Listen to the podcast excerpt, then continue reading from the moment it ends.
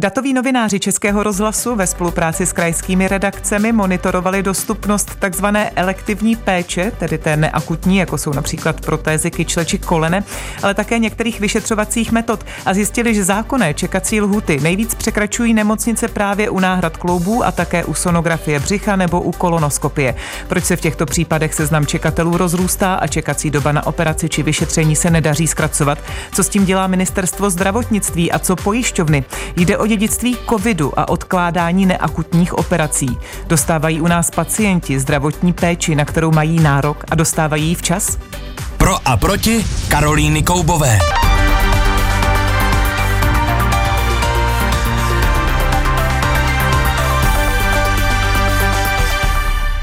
A já už do Zlínského studia zdravím první viceprezidentku Svazu pacientů, někdejší místo předsedkyně Senátu za ČSSD Alenu Gajduškovou. Dobrý den. Dobrý den všem. A naším hostem je také místo předseda sněmovního výboru pro zdravotnictví, předseda správní rady VZP, někdejší náměstek ministra zdravotnictví a lékař Tom Filip z KDU ČSL. Dobrý den. Dobrý den. Poprosím na úvod jen o stručnou odpověď, co se týká právě těch eh, časových lhůt. Dělá vláda, respektive ministerstvo zdravotnictví, dost pro to, aby se zkrátili, jak to vidí Alena Gajdušková? Já bych řekla asi eh, jak kde protože víme, že třeba lhuty dokážou udržet, ty zákonné lhuty dokáží udržet nemocnice v Motole anebo Královské Vinohrady, ale když se podíváme na nemocnice v regionech, eh, a ty ostatní nemocnice v Praze, tak už je to horší.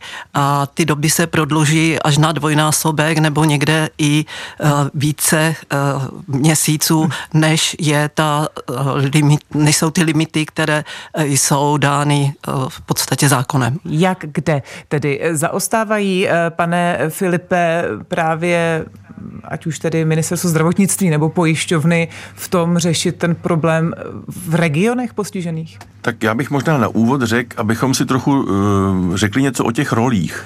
Uh, to znamená, ministerstvo zdravotnictví vydává určité vyhlášky, případně zákony, ale tady to je teda uh, nařízení vlády, které hmm. říká něco o místní a časové dostupnosti, že to je ta role ministerstva zdravotnictví a tu místní a časovou dostupnost pak jsou uh, povinny zajistit pojišťovny. Ano. Uh, bohužel, bohužel určitě nemůžeme říct, že plošně v celé České republice je ta dostupnost stejná. Pojišťovny samozřejmě mají úkol od ministerstva, od společnosti, aby e, tuto dostupnost zajistili. Plní ho dobře, e, jenom na úvod, prosím, pane Filipe, plní ho dobře. Tak jejich sedm, tak každá se k tomu přistupuje nějak. Já mohu mluvit především za Všeobecnou Největší, zdravotní ano. pojišťovnu.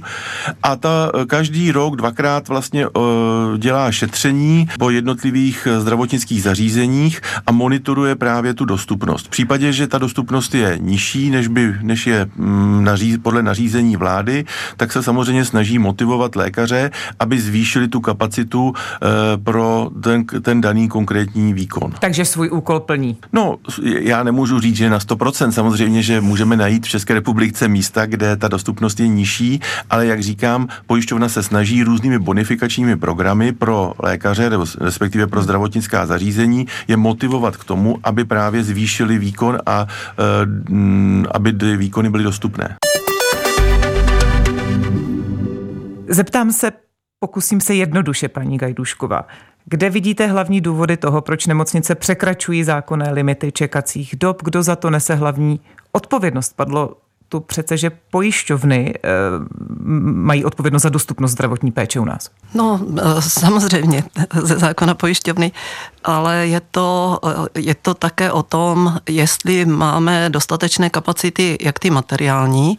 Já teď budu mluvit z pohledu Zlínského kraje, kde eh, zdravotnictví má na starosti paní náměstkyně Olga Sehnalova za sociální demokracii mimochodem. Je to o tom, jestli máme dostatečné kapacity a my se tady snažíme právě i eh, ve spolupráci s pojišťovnami dosáhnout toho, abychom eh, doplnili ty kapacity, ať už v nemocnici Tomáše Bati, kde se mají přistavovat operační sály v Kroměříži.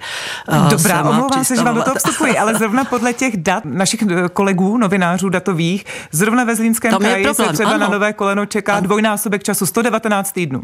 Ano, proto, proto říkám, co eh, je potřeba dělat a co si myslím, že je potřeba dělat. A to je zvýšit ty materiální kapacity a tam pojišťovny si myslím, že mohou velmi přispět. Vláda samozřejmě může velmi přispět svými financemi. Podpořili i ty kraje jako, jako zřizovatele těchto nemocnic nebo vůbec ten, vůbec ten systém. A další věc je ten limit tam je personál. Hmm. Víte, že za covidu to byla hruza, bylo to pozastaveno, ty, ti lidé mm, v těch zdravotnických zařízení, ať už lékaři nebo zdravotnický eh, personál, eh, tak opravdu to neměli lehké a, a šli, až, šli až na dno, šli až na doraz. A, ale ty je, jejich pan náměstek bývalý pan poslanec říkal, říkal motivace prostě ne, skutečně neodpovídají, zvláště u toho středního zdravotnického personálu, který je svým způsobem v téhle chvíli limitující. Čili by není dostatek lékařů, motivace... není ale hlavně dostatek těch, bez kterých oni operovat nemohou, což jsou instrumentářky, což jsou všeobecné sestry. Tak, teď se vás, pane poslanče Filipe, ptám především jako předsedy správní rady VZP, jestli skutečně uh, pojišťovny dělají dost pro zajištění kapacit tam, kde chybí, ať už těch materiálních, ale i těch personálních. No, eh, co se týče těch endoprotez, o kterých se tady teďka hodně hovoří, nebo to hovoříme, tak já jsem, si, já jsem požádal, abych, se, abych dostal od Všeobecné zdravotní pojišťovny čísla, eh, kolik jich bylo provedeno v roce 2019, což bylo, což bylo 11 700 zhruba. Eh, potom v roce 2020 to kleslo na 9,5 tisíce, ale už v roce 2021 na 12 tisíc a 22 jich bylo zaplaceno 15,5 tisíce, čili byla tu určitá deprese v tom roce 2020 logicky v, tý, v, tý, v té době covidové, kdy nebylo možné ty elektivní výkony vždy dělat, jednak to zdravotnictví se soustředilo především na boj s covidem a jednak by to ani nebylo vhodné, protože ty pacienti by byli ve větším riziku, tak byl poměrně velký, uh, velký pokles, no ale v těch dalších letech se to, se to napravuje. Všeobecná zdravotní pojišťovna určitě, pokud jí zdravotnické zařízení uh, jak si prokáže, že má kapacitu a že by chtělo operovat více, než, eh, než eh, jak si operovalo v těch letech minulých, tak eh, výjde vstříc a pokud tam jsou prodloužené ty časové lhůty na, nad teda ten rámec té, toho nařízení vlády, tak je to vždy k jednání. Ale ano. je to přesně tak, jak říkala paní, paní bývalá senátorka, bývalá senátorka Gajdušková, která je to, naráží to potom na kapacitu především lidskou. To znamená, jak teda lékaři, tak samozřejmě nelékařský lékařský, zdravotnický personál prostě má pouze určitou kapacitu a nemůžeme, není to prostě pásová výroba, nejsou, není možné nahradit tu, eh, tu, tu, tu ten lidský zdroj nějakým, nějakým, nějakou pásovou nebo nějakou robotickou, robotickým systémem. To znamená, bohužel eh, bude to chvilku trvat, než vlastně eh, doplníme, doplníme ten, tu ztrátu z toho roku 2021. Obracím se na Alenu Gajduškovou k tomu i náměstek ředitele VZP Jan Bodnár v našem vysílání řekl, že počet eh, endoprotéz kolen navýšili až o 61% v roce 2022 než v roce 2021, u kyčle o 21% více eh, v roce 2022 a že to tempo nepolevuje, čili jak je podle vás možné, že tu jsou stále nedostatečné kapacity? Protože eh, zaprvé tam byla opravdu ta časová přetržka, kdy to, ty zákroky odkládali samozřejmě zdravotnická zařízení, nemocnice, ale samozřejmě pacienti sami také, protože eh, se báli jít eh, do, do té nemocnice na ten zákrok, nebo sami byli třeba nemocní, nemohli. Rozumím, že se to nakumulovalo a teď takže to navýšení se, podle se to, vás není tak, dostatečné stále. Tak a to je, a to je, to je opravdu eh, ten problém, na který v téhle chvíli narážíme. Ale já jsem tam chtěla říct jednu věc. Tady padlo slovo robo, robotizace. Už paní eh, ministrině Součková dávno, dávno, to bylo někde rok po roce 2002, 2003 eh, hovořila o tom a snažila se, snažila se propagovat a zavést tu takzvanou eh, jednodenní chirurgii. A já si myslím, že tady je taky docela velká rezerva. Já vím, že to nejde udělat u endoprotézy, u kyčelního kloubu nebo eh, možná ani toho kolene. Ale určitě se to dá udělat u mnohých jiných věcí, ale zase potřebuje to materiální podporu, potřebuje to vzdělávání zdravotnického personálu, prostě potřebuje tu podporu ze, ze strany pojišťovne, pojišťoven, které hradí, ale i ze strany ministerstva zdravotnictví, které vytváří uh, ty dané podmínky. Možná by to celému tomu systému opravdu ulevilo. Pane Filipe, není právě ten systém opravdu eh, nastaven špatně? Eh, nemělo by do něj třeba proniknout právě systém jednodenní chirurgie? To jste mi trošku nahráli, protože ministerstvo zdravotnictví v úhradové vyhlášce na rok 2023 právě velmi výrazným způsobem tu jednodenní chirurgii podporuje a e, vím, že zdravotní pojišťovny samozřejmě podle té úhradové vyhlášky připravují a vlastně zasmluvňují ty jednodenní chirurgie. Takže zrovna v tom roce 23, to znamená letošním, eh, tady došlo poměrně výraznému posunu a preferenci právě té jednodenní chirurgie, která je samozřejmě o něco levnější, ale hlavně i pro pacienty je to eh, mnohem příjemnější eh, způsob, jak být ošetření a i bezpečnější, protože nemocnice, to všichni lékaři ví, a bohužel i někteří pacienti je nejnebezpečnější místo na světě. Tam můžete chytit různé infekce, můžete v noci spadnout. Prostě spoustu různých komplikací se může stát stát,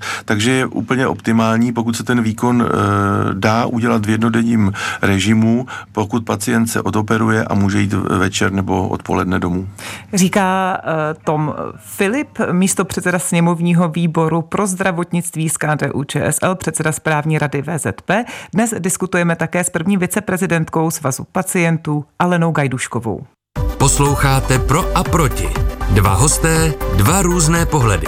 Atraktivní názorové střety najdete také na webu plus.rozhlas.cz, v aplikaci Můj rozhlas a v dalších podcastových aplikacích. Eh, tak ještě se obracím na Toma Filipa, když tedy mluvíte třeba o tom, jakým způsobem eh, se eh, ministerstvo zdravotnictví bude přiklánět nebo přiklání v roce 2023 k té jednodenní chirurgii, tak tím se ale zase nedá řešit úplně všechno, to je jasné.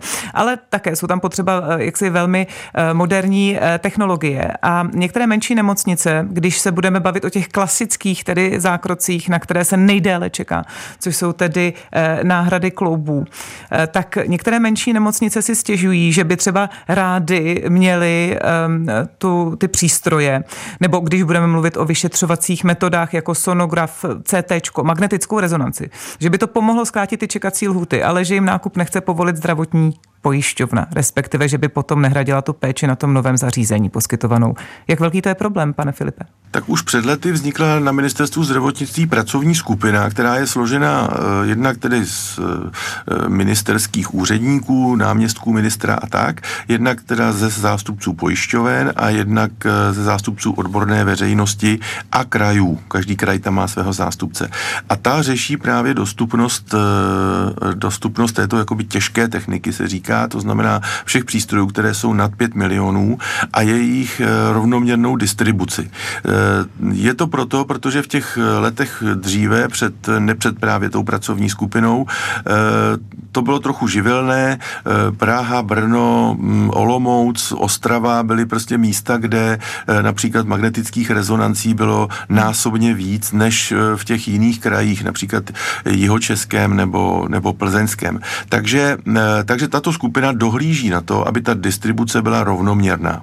E, tady v té otázce těch vyšetřovacích technik, to znamená sonografií eh, a třeba těch magnetických rezonancí a CT vyšetření, tam je také potřeba si ale říct, že pro, eh, pro zdravotnická zařízení to je určitým zdrojem i finančních prostředků. A já jako lékař musím říct, že eh, pozoruji, že občas tyto vyšetření bývají nadužívána a potom samozřejmě se nedostane na pacienty, kteří by je opravdu potřebovali. Takže tady bych já hodně apeloval na to a po pojišťovna samozřejmě se snaží dělat šetření, aby tomu zabránila, aby se nedělala vyšetření zbytečná, aby se opravdu indikovala pouze v případě, kdy jsou pro pacienta přínosná a kdy mohou tu diagnózu a potom samozřejmě tu terapii někam posunout dál a pomoct zlepšení kvality péče. Tam se Aleny Gajduškové, jak to vidí z pozice eh, první viceprezidentky Svazu pacientů ohledně té rovnoměrné distribuce eh, těch potřebných přístrojů.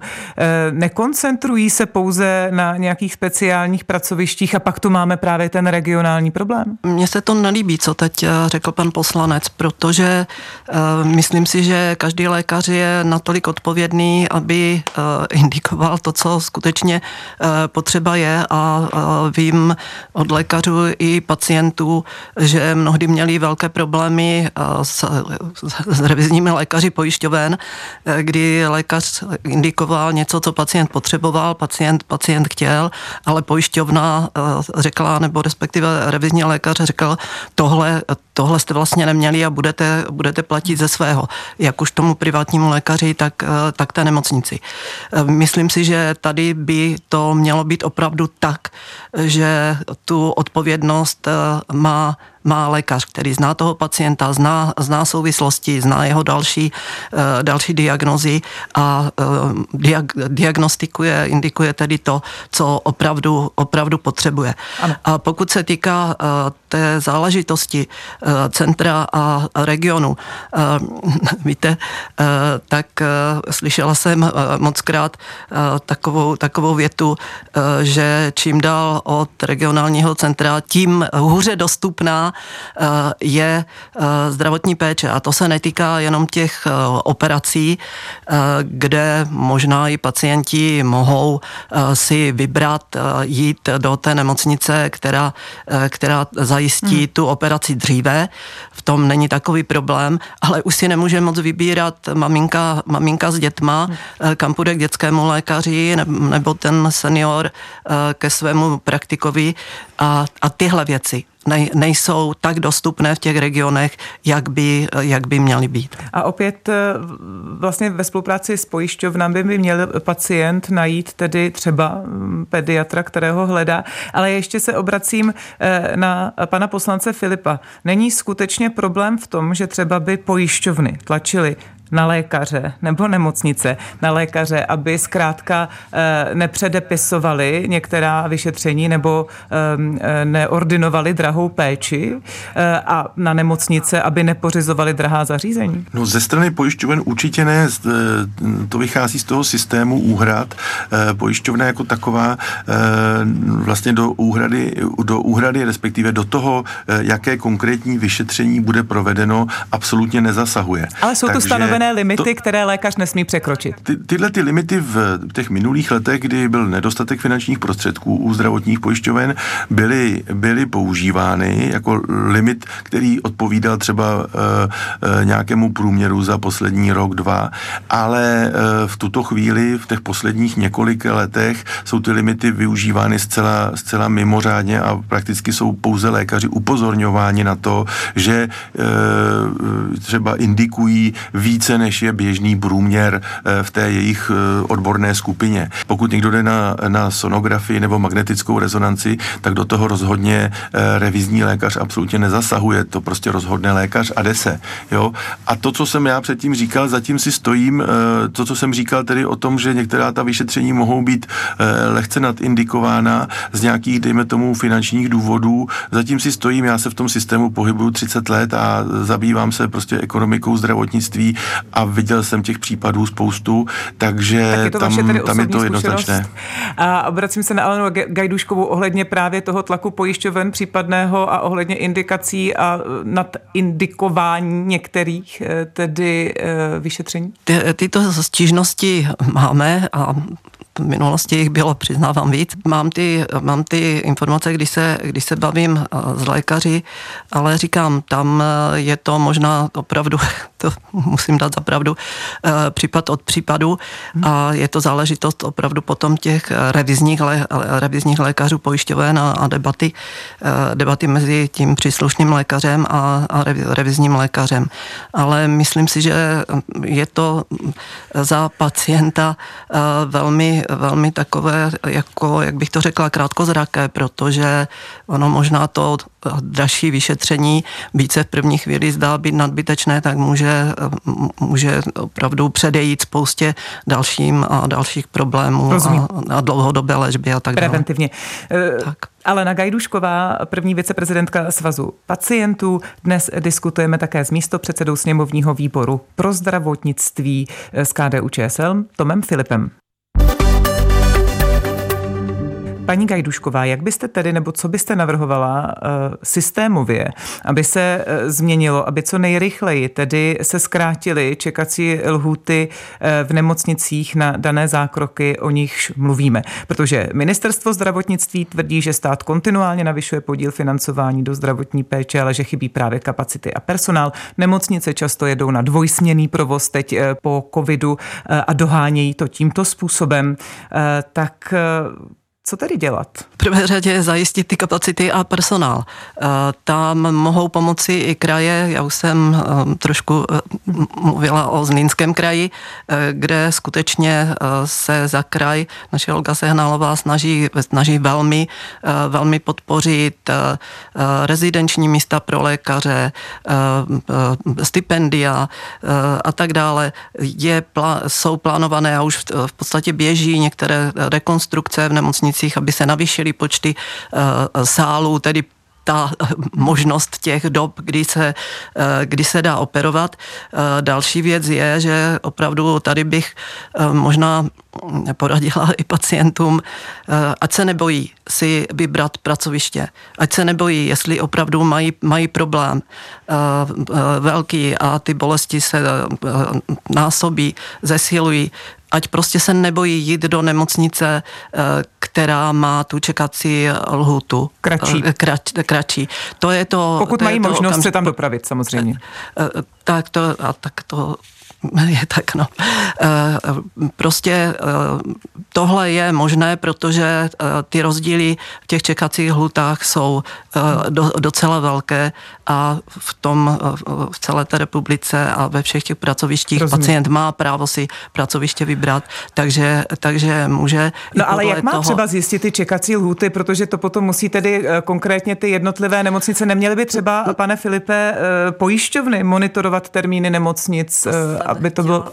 No. Jsem chtěla požádat, požádat, navrhnout jako třetí opatření, že, ty, že pojišťovny by tyto informace uh, měly dát a, a hmm. transparentně tak, aby si to ten pacient mohl nahledat. Což se teď neděje, pane Filipe. Není to také problém, že zkrátka některá pracoviště mají přetlak a někde by naopak pacient se uh, mohl dočkat rychlého ošetření, vyšetření? Co se týká Všeobecné zdravotní pojišťovny, ale myslím, že i ostatní pojišťovny si ta šetření dělají. Ve Všeobecná zdravotní pojišťovna ho dělá dvakrát ročně u vybraných, vybraných teda vyšetření, které jsou právě pod, tou, e, pod tím nařízením vlády o místní a časové dostupnosti a také e, pojišťovna zveřejňuje na svých stránkách webových vlastně dostupnost praktických lékařů nebo pokrytí různými odbornostmi. Když se Omlouvám se, ale dostane se ta informace stránky, k pacientům?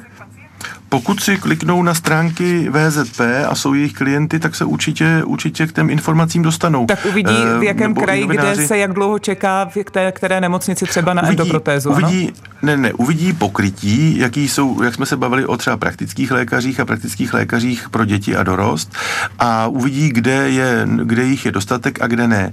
Ale myslím si, že to není způsob, jak se dostat té péči, způsob, jak se dostat té péči v případě, že jim není dostatečně včas poskytnuta v jejich místě bydliště nebo tam, kde žijí, tak je obrátit se na místní pobočku e, Všeobecné zdravotní pojišťovny a tam ta je povinná jim vlastně určit lékaře nebo jim doporučit lékaře, ne určit, ale doporučit lékaře, který by tu kapacitu měl mít Rozumím. a eventuálně komunikovat s nimi o tom, kde se nechají ošetřit. Ještě jsme se nedostali ani eh, k systému elektronických žádanek, který připravuje ministerstvo zdravotnictví a který by třeba mohl nějakým způsobem pomoct, ale Dnešní debata je bohužel u konce. Já děkuji Aleně Gajduškové, první viceprezidence Svazu pacientů, někdejší Dě- místo předsedkyni Senátu za ČSSD. Naschledanou, zdravím do Zlína. Děkuji také a přeji všem zdraví, zdraví, zdraví. A děkuji také místo předsedovi sněmovního výboru pro zdravotnictví, předsedovi správní rady VZP, tomu Filipovi z KDU ČSL. Naschledanou. Děkuji za pozvání, všem přeji zdraví a hezký den. Loučí se Karolina Koubová. Pevné zdraví.